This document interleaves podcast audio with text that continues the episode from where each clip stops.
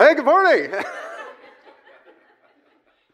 Today is part four of our series called Aha, where we're looking at the story of the prodigal son and how you too can have an aha experience in your life. For those of you that haven't been with us for the first couple weeks, aha basically is an acrostic that Kyle Idleman came up with because he noticed that every single time that he heard a story, somebody's testimony of Jesus changing them in a major way, there was three common elements. So he came up with sort of this acrostic called AHA. It's going to be on the screens here for you. Basically, it's awakening, honesty, and action. He said every single story, whether it's somebody that was involved in sin and God brought them out of that, or, or maybe they were already a Christian and you know they were just struggling with something, that every single time there's this sudden awakening to what's going on in your life. And then there's brutal honesty about your situation followed then by immediate action. You take a, a next step to get out of it then.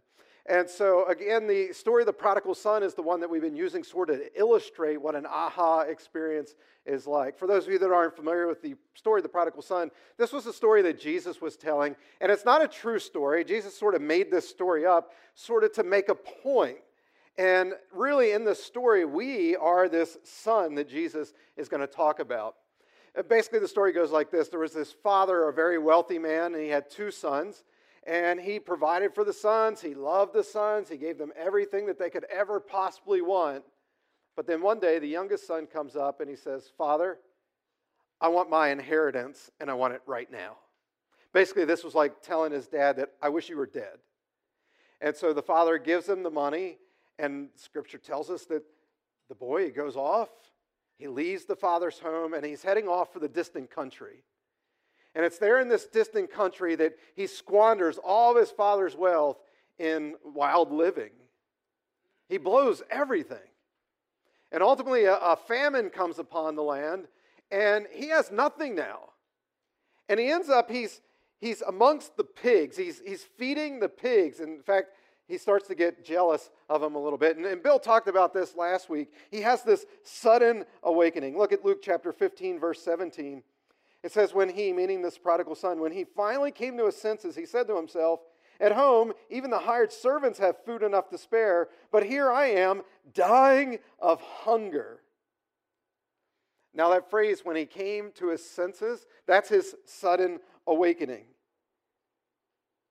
He's awakened to what's going on in this situation. But here's what you need to understand this morning an awakening by itself is not enough. Me say that again. An awakening by itself is not enough. You can be awakened to your situation, but if you don't get brutally honest about it and then take action to get out of it, you're actually going to be more miserable than you were before because at least before you didn't even realize you were in sin.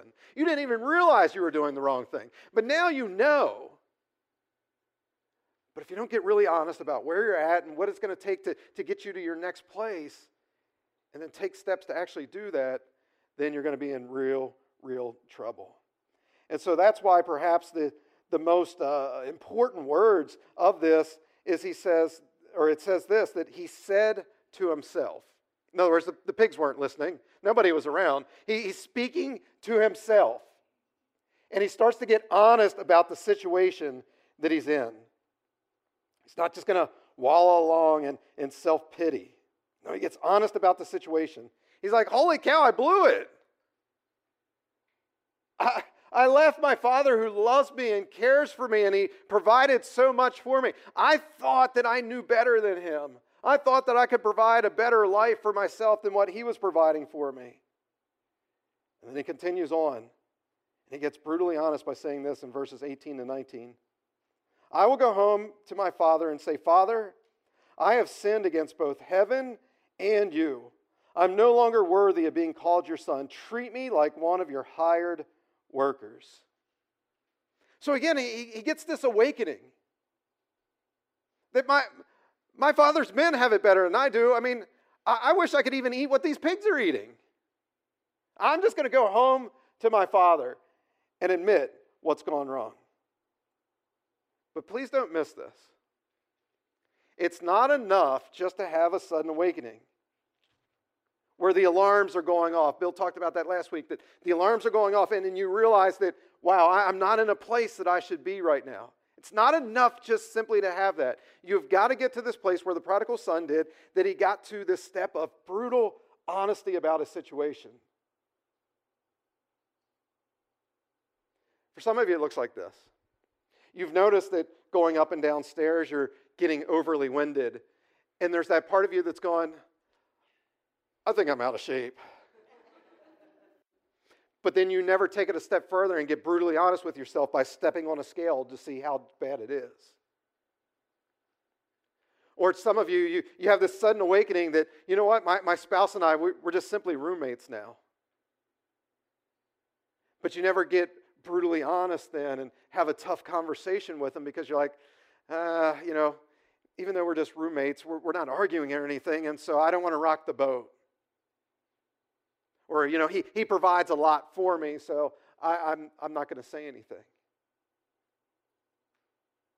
For some of you, it's a, a sin that you're involved in, but yet you haven't gotten brutally honest. You, you keep lying to cover up your sin. For some of you, it's not even a sin, it's just a, a bad habit of some sort or, or something that's just not quite what God would have for you. Again, it's not sinful, but in some way you're, you're justifying it. You're, you're not really getting honest with yourself. There's all kinds of things in life that we do. That we have this awakening. The, the alarm goes off. But then we, we try to justify or we try to cover it up in some way. We deny what's really happening in the situation. If we're ever going to have an aha experience, we can't, can't do that. See, I think a lot of good potential aha stories stop with that first A. There's an awakening, there's an alarm, but yet brutal honesty and then immediate action never come. And so today, what I want to talk to you about is okay, how can you get brutally honest with yourself? What are the things that you need to be thinking about in order to become brutally honest? The first one is this if you're taking notes I must be brutally honest about my circumstances. Again, in verse 17, the prodigal son, not only is he awakened, but he takes it a step further. He doesn't just realize, oh, I'm living in a pig pen now. No, he gets brutally honest and he says, I'm in a pig pen. And this isn't a temporary situation. This isn't just me being a work in progress. This isn't, oh, my, my friends are making me do it, or I'm just crashing on the couch for a little while. No, he realizes he is in really, really bad shape here. For crying out loud, man, I'm in a pigsty, and the pigs have it better than what I do. And finally, he's starting to get brutally honest about I left my father. My father who loved me, my father who cared for me so much, I left him behind. I dishonored him, I disrespected him, thinking that I knew better myself. But yet, look where it's got me. That's the type of brutal honesty that we need to have in our lives. Let me ask you a question. How many of you know somebody that you would say they're living in the distant country? They're, they're sort of living in the pig pen right now. You, you know some people like that? All of us do. And isn't it easy to spot that in other people's lives? to see where they're at. Can somebody grab me a bottle of water, please? Isn't it? Yeah, they got it. Thanks. I got it. Excuse me. I'm still overcoming my cold from a couple weeks ago. It's very, very easy to spot this in other people, but it's not so easy to spot it in our own lives, is it? Thanks, Steve. Give Steve a big hand.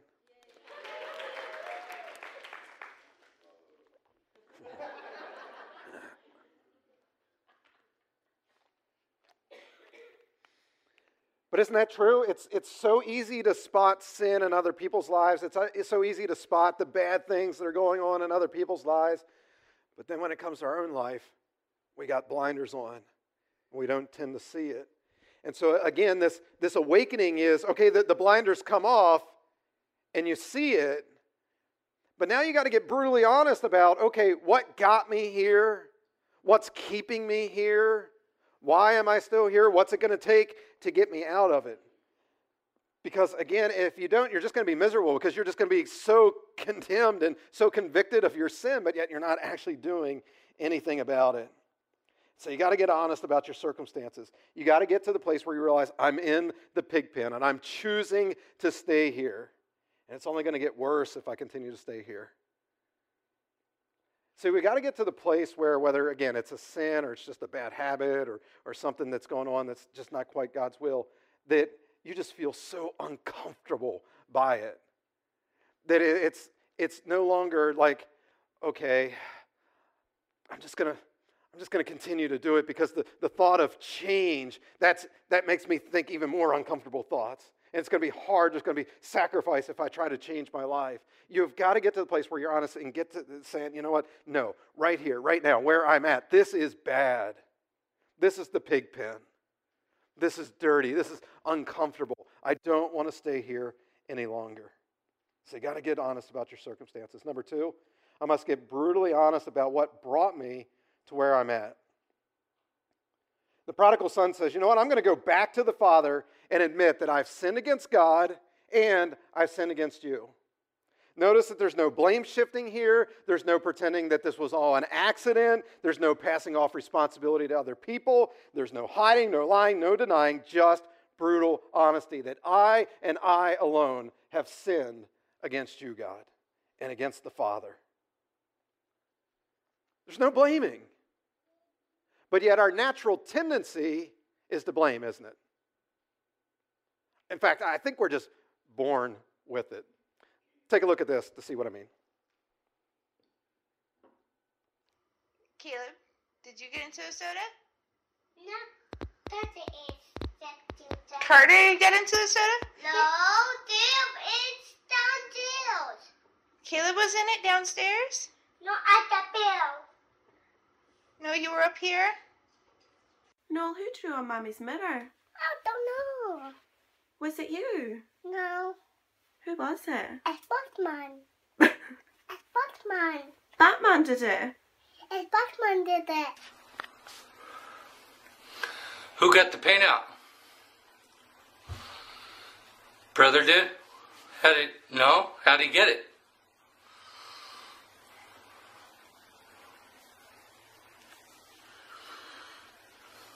He did. He built with stairs, did he? He what? He built with stairs.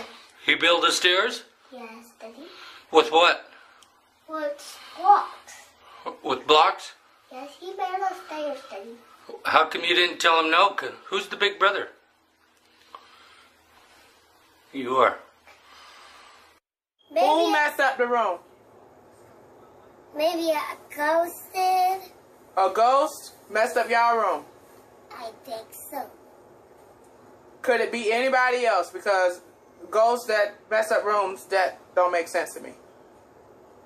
Ghosts do mess up stuff. Come over here, Sahara. Maybe some are evil and like to mess up rooms, so somebody thinks we got messed up and we don't know. So somebody evil Yeah, messed up y'all room. yes, an evil ghost. An evil ghost. Yep. Okay, so do y'all have a clean ghost ghost that's gonna come and clean it up? Oh no. I don't know. Okay. All the time we pick up the room, uh huh. then an evil ghost while we're asleep just sneaks into our house and just mess it up again. Because every time we go to sleep and we come back in the room, it's so messy. Even though we don't even touch the room. Me either. Okay, so Sophie, you just painted your Barbie with nail polish, right? Yes, he told you. She told you to do it. So when Barbie was laying there, Barbie said, I'm going to go ahead and just lay here and you can play with me. And then all of a sudden, Barbie said, Okay, can you paint me with nail polish? And she said this a hundred times and I be saying no. So you were saying no, you shouldn't put nail polish on Barbie, and she kept saying over and over again a hundred times. She kept saying, "Please paint me with nail polish." She said dad a hundred times. A hundred times. And then when she was uh, all painted blue, did you think that you should have stopped painting her with nail polish in your room on the carpet? I tried to get off, but it was sticking on. I couldn't get it off. So you tried to get it off, but you couldn't. No, it's too. I know. Now, where are you allowed to use your nail polish? Outside. Outside. But when you painted inside, why did you do that? She told me to. She told you to. Yes. Okay, do you, does Barbie know that she could have ruined your carpet and your bed and all of your blankets? Yes, she told me to. I said it was all over, but she didn't listen to me. So you told her it was a horrible idea? And, and she said a hundred times all the time. Oh, Bobby say, be, keep saying that.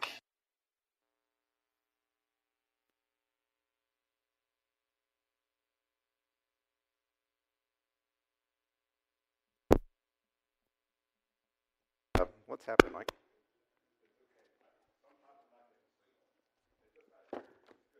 You're not getting signal? Are we good? All right. So it's funny when kids do that, but how many of you know that we don't outgrow that? That we still tend to, to blame and, and shift blame to others. We, we deny. Well, the devil made me do it. He told me a hundred times peer pressure, my friends, you know, they, they forced me to do this. If my spouse wasn't this way, if my you know, parents weren't that way, we, we, we tend to, to shift blame.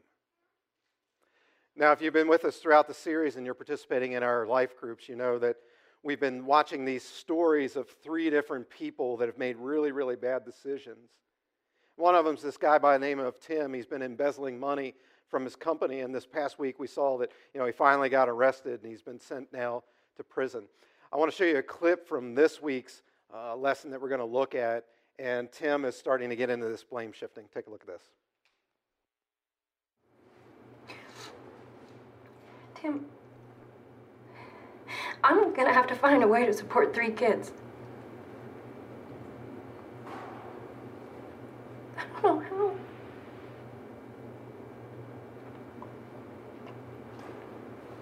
Tim, why?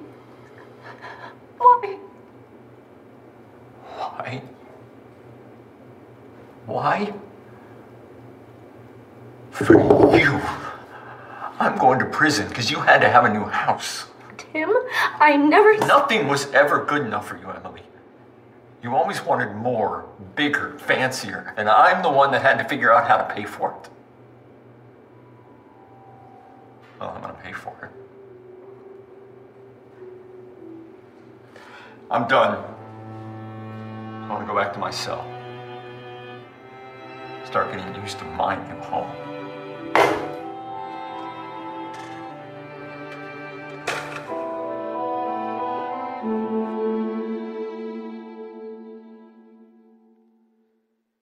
So, Tim, he, he's shifting the blame onto a spouse.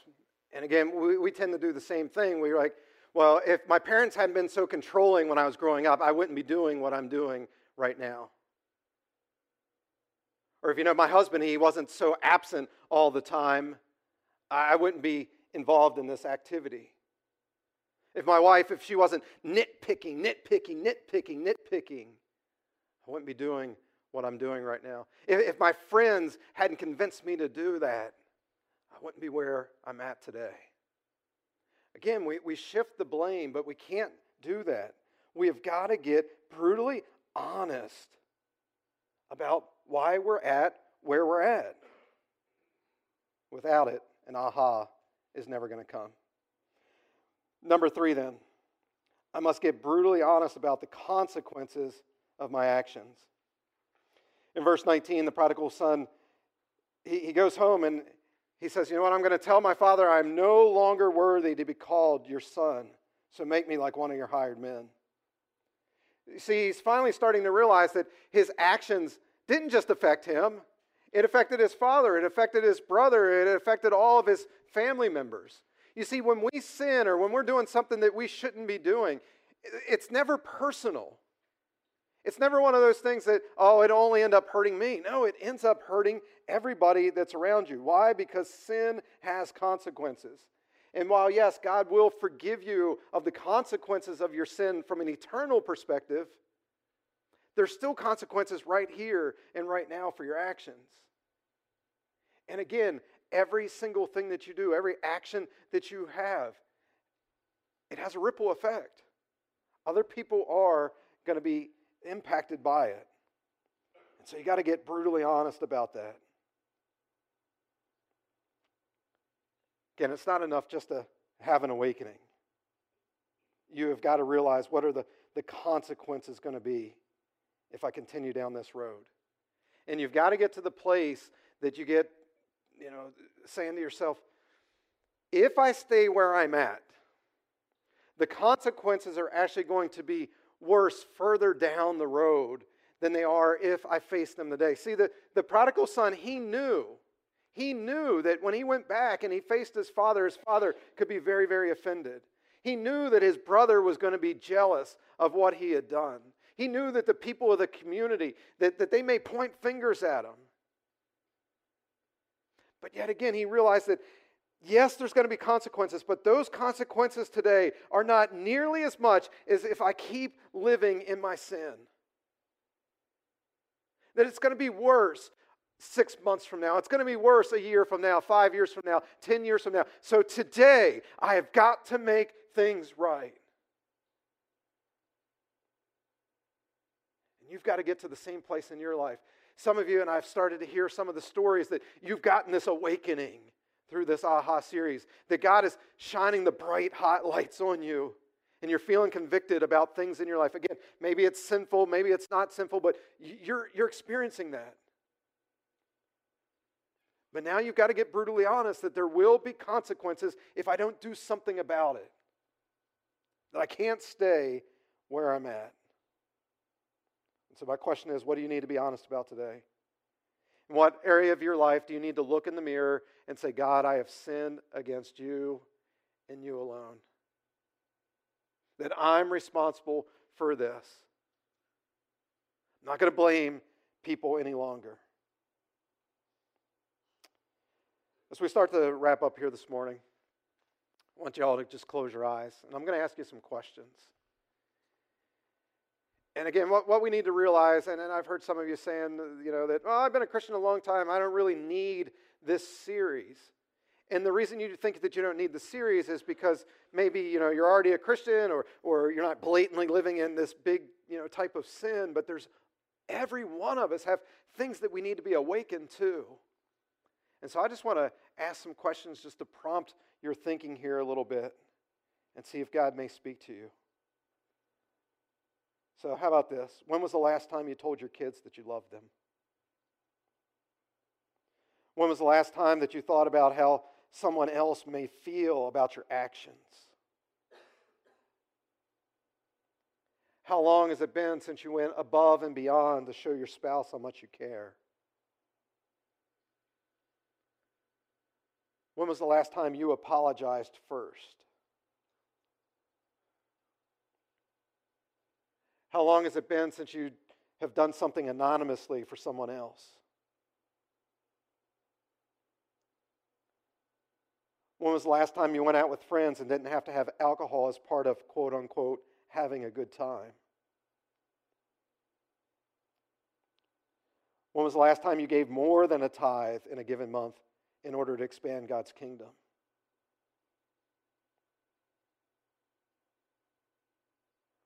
When was the last time you went out and served and gave of your time?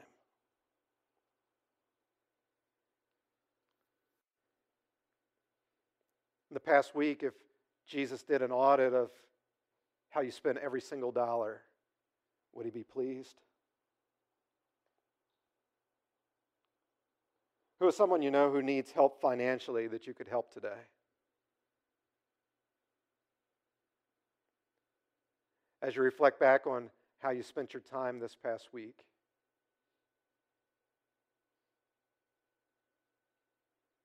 Is every single thing that you did pleasing to Him? When was the last time you spent more time with your kids or your spouse than your coworkers and friends? How long has it been since you've given up an entire Saturday to go out and serve other people? When was the last time you lost track of time as you were serving other people? How long has it been since you turned off your cell phone? You didn't care what time it was and went out on a date with your spouse?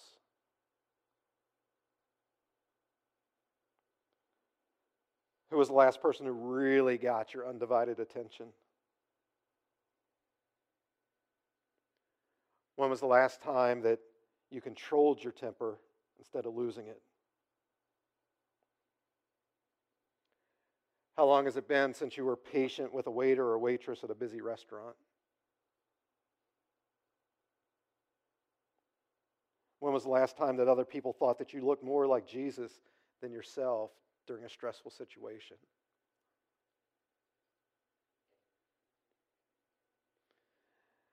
Again, all these questions are just prompts. Holy Spirit may be prompting you with something else today. Again, an aha experience doesn't always have to be something that's sinful. It can just be not quite living up to God's standard, not loving God with all your heart, mind, soul, and strength, not loving others just as much as you love yourself.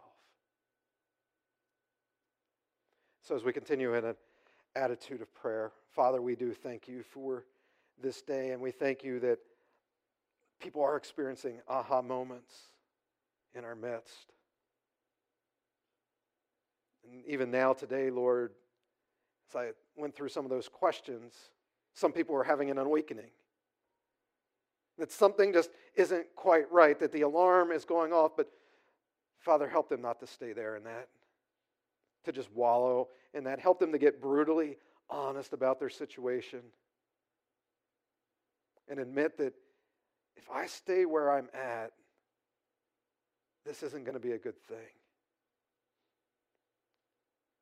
And so, Lord, we're, we're going to talk about immediate action next week, but I pray that even now, if an awakening is coming in on and, and, and people are getting honest about their situation, that, Lord, even now you would be giving them their next step and that they wouldn't wait to hear a message next week, but they would start to take that, that next step right here and right now.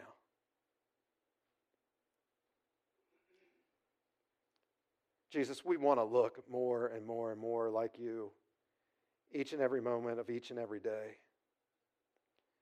And so, literally, in our, our lifetimes, we're going to have thousands and thousands of little aha moments. Some are going to be bigger than others, but there's all these little aha moments that I'm not quite where Jesus would have me. That He wants me to be holy just as He is holy. And so, Father, I pray that you would just continue to, to shape us and mold us into your image and into your likeness. Awaken us. Awaken us, God. Help us to get honest. Help us to take that immediate next step so that we can glorify you in everything that we think, everything that we say, everything that we do. Father, we do it all for you and for your Son, Jesus. And it's in his name that we pray.